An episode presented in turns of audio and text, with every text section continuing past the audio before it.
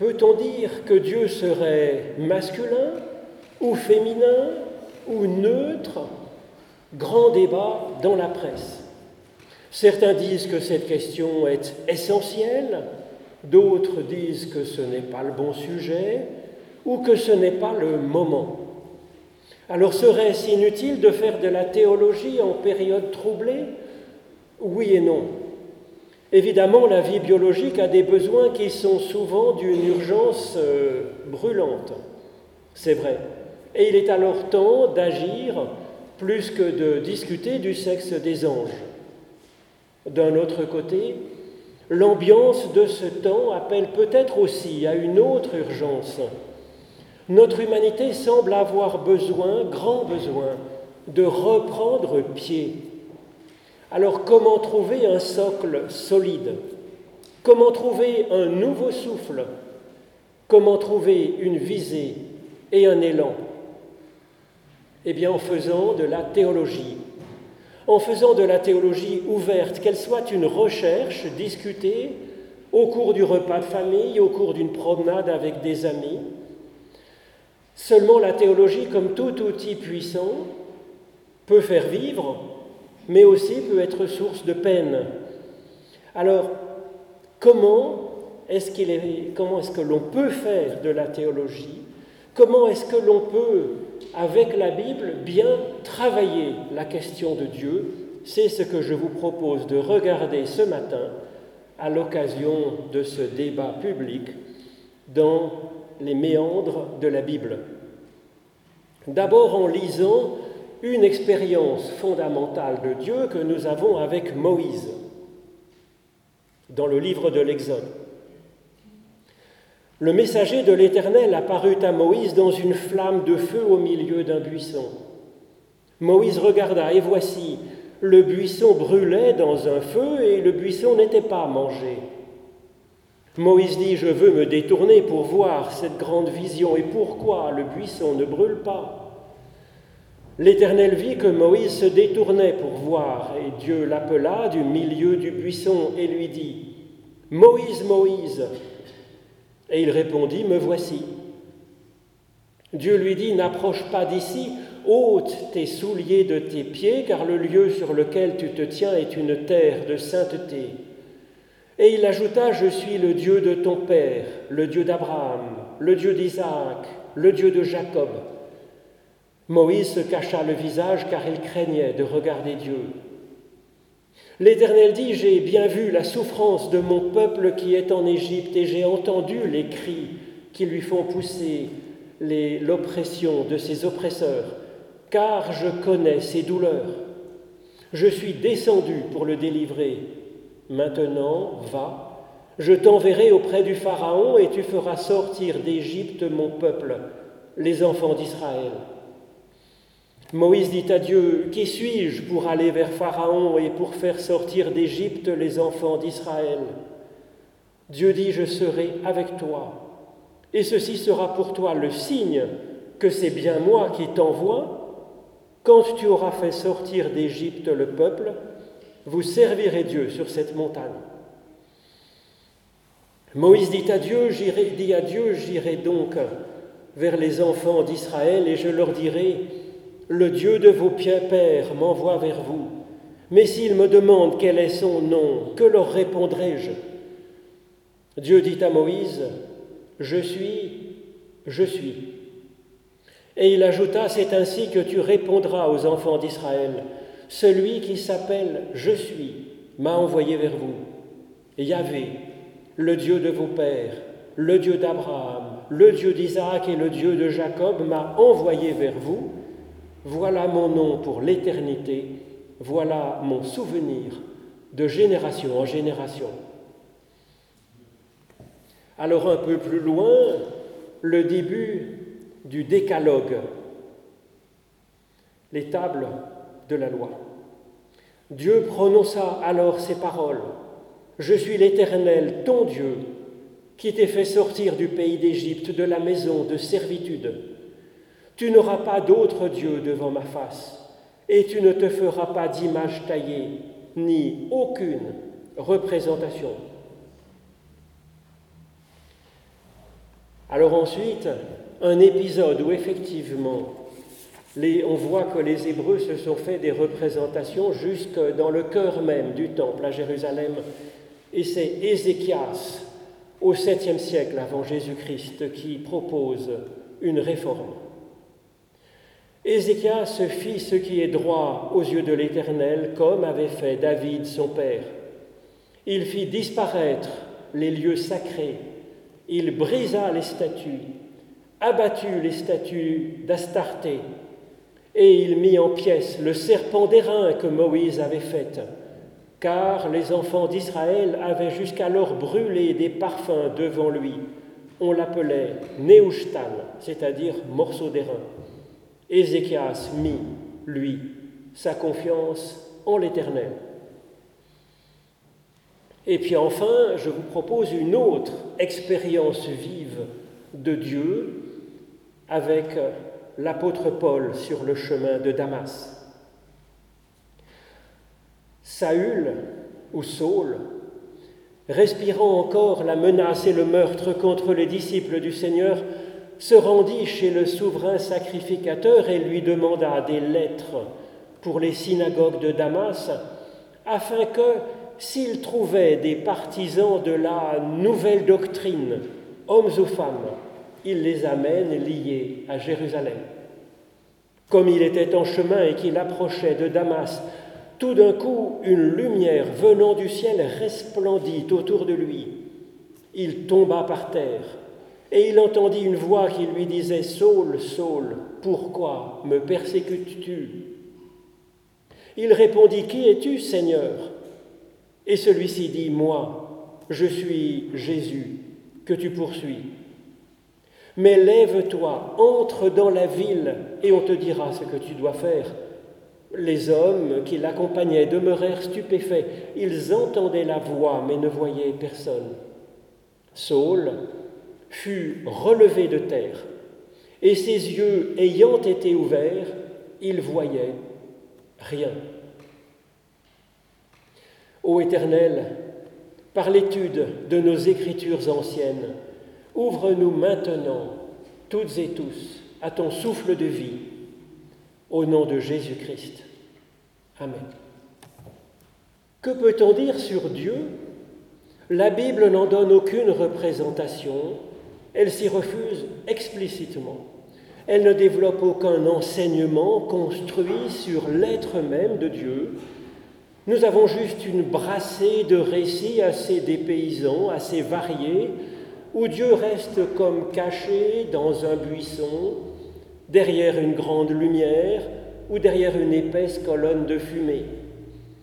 Ce que la Bible montre de Dieu dans ses récits, ce sont des impulsions qu'il apporte dans la vie d'une personne.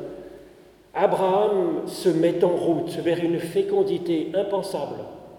Isaac se met à recreuser des puits qui avaient été ensablés.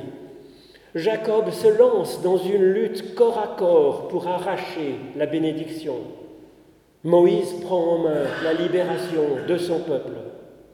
Chacun a sa propre expérience de Dieu, et pourtant, pourtant Moïse fait le lien entre son Dieu avec le Dieu d'Abraham, avec celui d'Isaac, avec le Dieu de Jacob, comme s'il y avait autant de dieux que de personnes.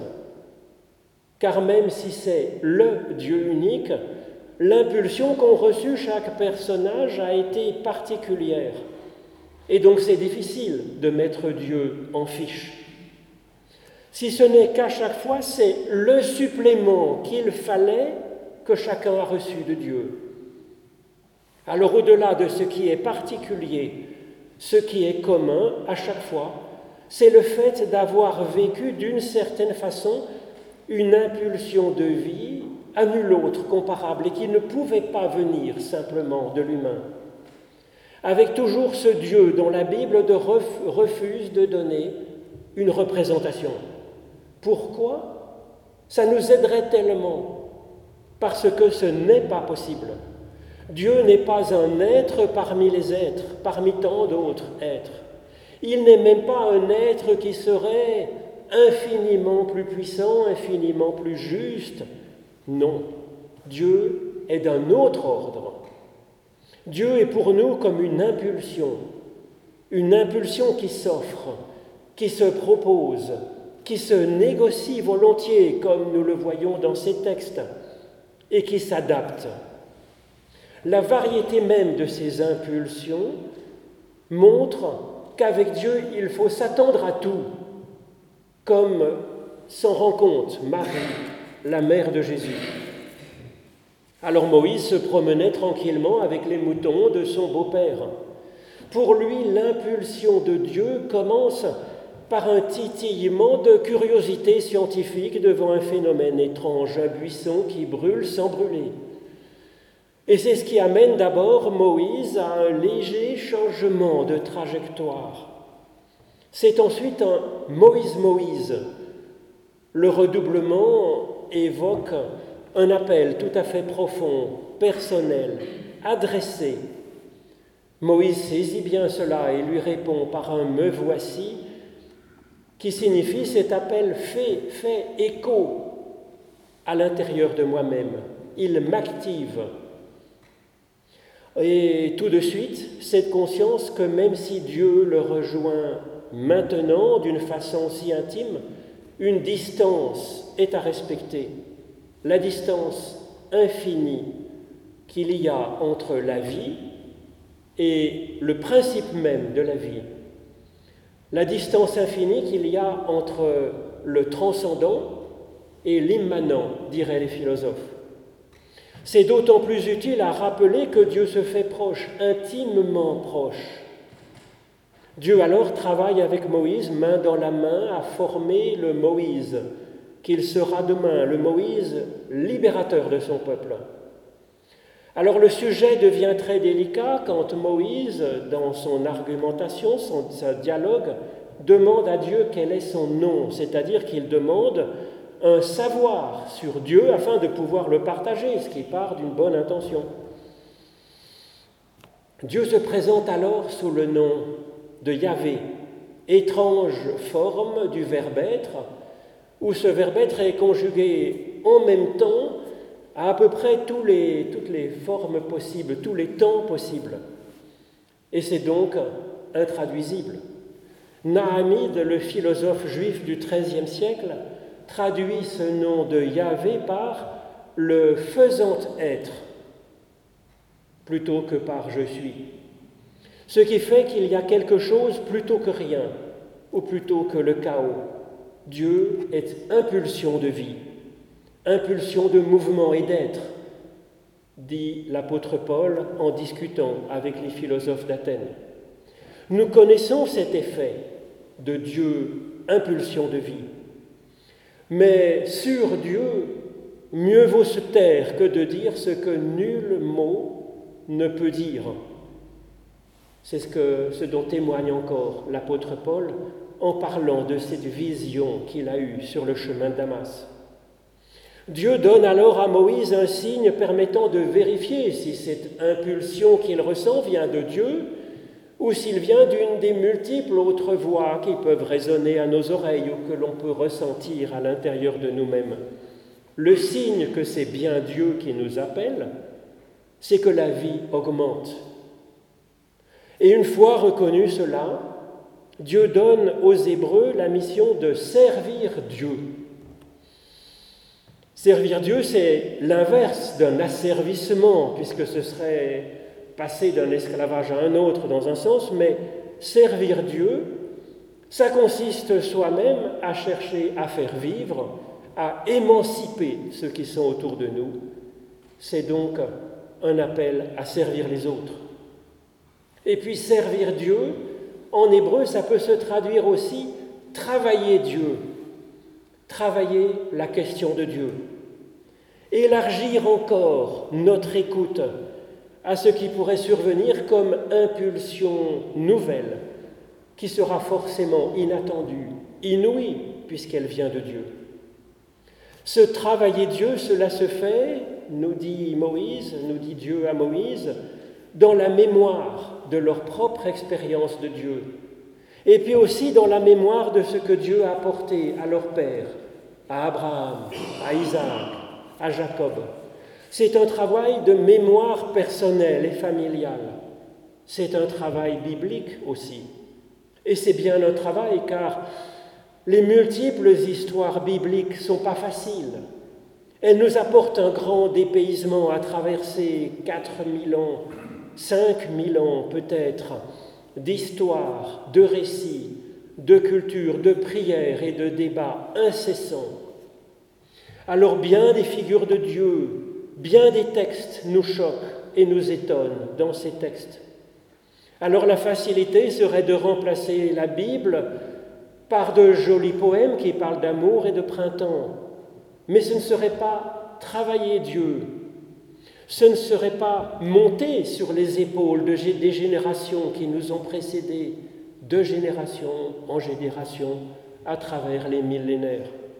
Ce serait choisir la trajectoire de la feuille morte emportée par un tourbillon du vent de l'instant. Mieux vaut apprendre à lire les livres plutôt que de brûler les livres ou de les laisser se couvrir de poussière. Mieux vaut travailler l'histoire que de déboulonner les statues. Mieux vaut apprendre à lire la Bible. La question n'est pas d'être d'accord avec tout dans ce foisonnement de témoignages personnels sur une expérience vive de Dieu et de ce qui a permis d'avancer, ce qui a fait vivre. On peut y voir dans ces récits non pas une leçon, bien des choses ne sont ni très morales ni très théologiquement correctes, mais y voir des témoignages de vraies personnes qui ont témoigné de leur expérience vive de Dieu, dans la diversité de ce que Dieu peut apporter, et que cela nous prépare nous-mêmes à une impulsion de Dieu que nous ne pouvons pas soupçonner aujourd'hui, un appel qui nous correspondra à nous, à un instant particulier, un appel inouï pour une vie augmentée forcément, puisque ça vient de Dieu. Et pour cela, il faut garder l'esprit ouvert plutôt que de se fermer sur des représentations de Dieu. Le décalogue de Moïse rappelle que Dieu est source de vie et il ajoute immédiatement qu'il est interdit de s'en faire une représentation quelconque. Et c'est pour tous les temps que nous devons tenir à la fois les deux.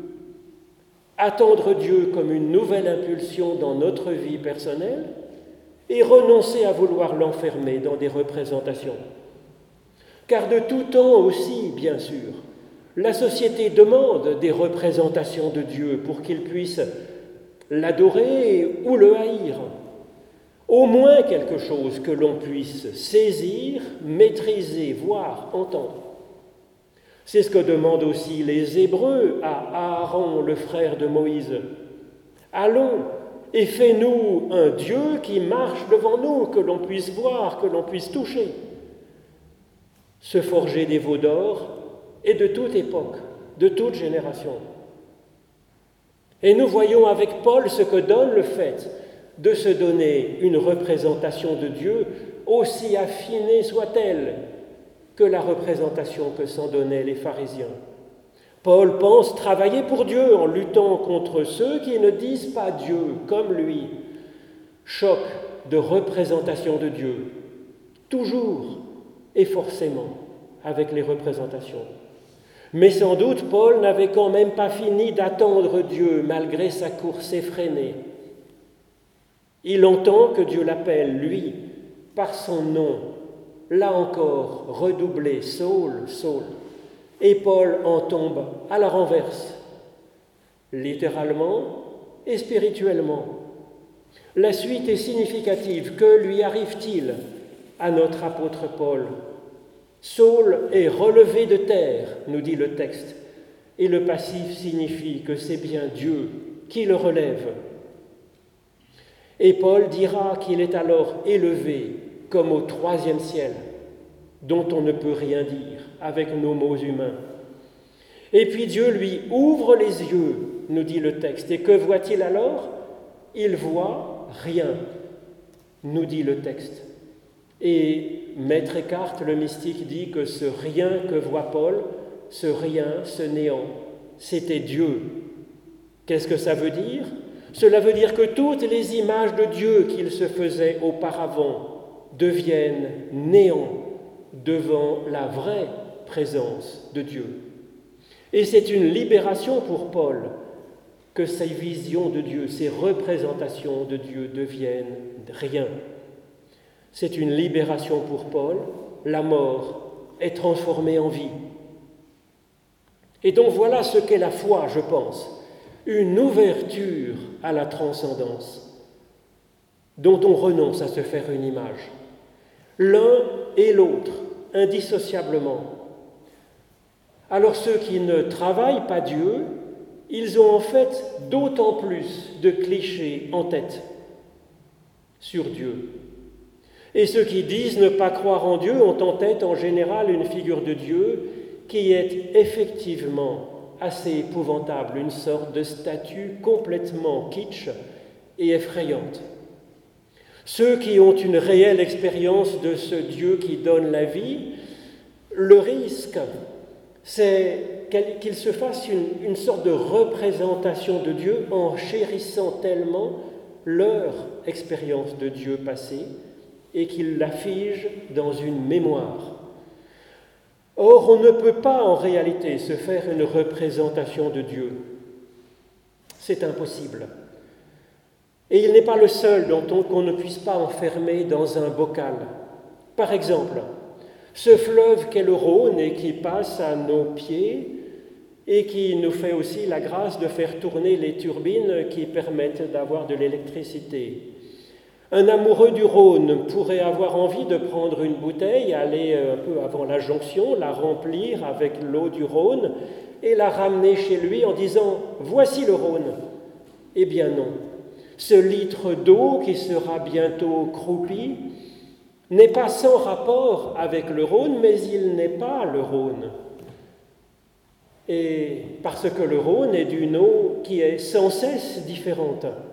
Et pourtant, il reste de le Rhône. Le Rhône n'est donc pas dans un litre d'eau. Le Rhône est mouvement. Il est une force qui n'est pas dans la bouteille contenant de l'eau du Rhône. Telles sont les représentations de Dieu, les doctrines sur Dieu, même tirées d'une expérience authentique. Le simple fait de penser capturer Dieu dans une idée, c'est comme d'essayer de mettre le Rhône en bouteille. Et encore, le Rhône est un élément de la création comme nous, alors que Dieu n'est pas un élément de la création comme nous. Il n'est pas un être. Il, n'est même pas un être qui donne la vie. Il est la source de la vie, du mouvement et de l'être. C'est pourquoi Ézéchias brise la précieuse relique du serpent d'airain de Moïse. Ce serpent d'airain était la mémoire d'une impulsion divine essentielle, particulière, mémoire d'une libération qu'ont vécu les Hébreux, c'est vrai, leur père. Alors est-ce que ce n'est pas à conserver, à chérir, comme nos textes bibliques? Tout dépend comment on le fait. Quand une mémoire devient un objet de culte, quand il est sacralisé, tout morceau de mémoire d'impulsion divine est alors confondu avec Dieu lui-même, et c'est nocif. C'est nocif car aucune nouvelle impulsion divine ne peut devenir d'un serpent d'airain, d'une sculpture humaine, ni même d'un texte écrit de main d'homme. si on sacralise ce morceau d'airain, il détourne ses adorateurs de Dieu lui-même, au lieu de les inviter à s'ouvrir à l'inattendu à l'inouï que Dieu a déjà préparé spécialement pour Dieu, pour eux. Et donc Ézéchias a bien raison de briser le précieux serpent d'airain. Il abat aussi les poteaux sacrés figurant la déesse mère, Asherah, ou Astarté, qui était la figure féminine de Yahvé, jusque dans le temple. Ce n'est pas d'aujourd'hui ni d'hier que les humains dressent des représentations de figures de Dieu, du Dieu Père, de la déesse Mère et d'autres lieux sacrés alors vite en conflit les uns avec les autres. Alors plutôt que de travailler sur ces représentations de Dieu, mieux vaut servir Dieu en faisant vivre les autres et puis aussi en se préparant à l'étonnement devant ce que Dieu nous a apporté et nous apportera encore à nouveau, et pour cela renoncer à s'en donner l'une ou l'autre de ces représentations, quelles qu'elles soient. Amen.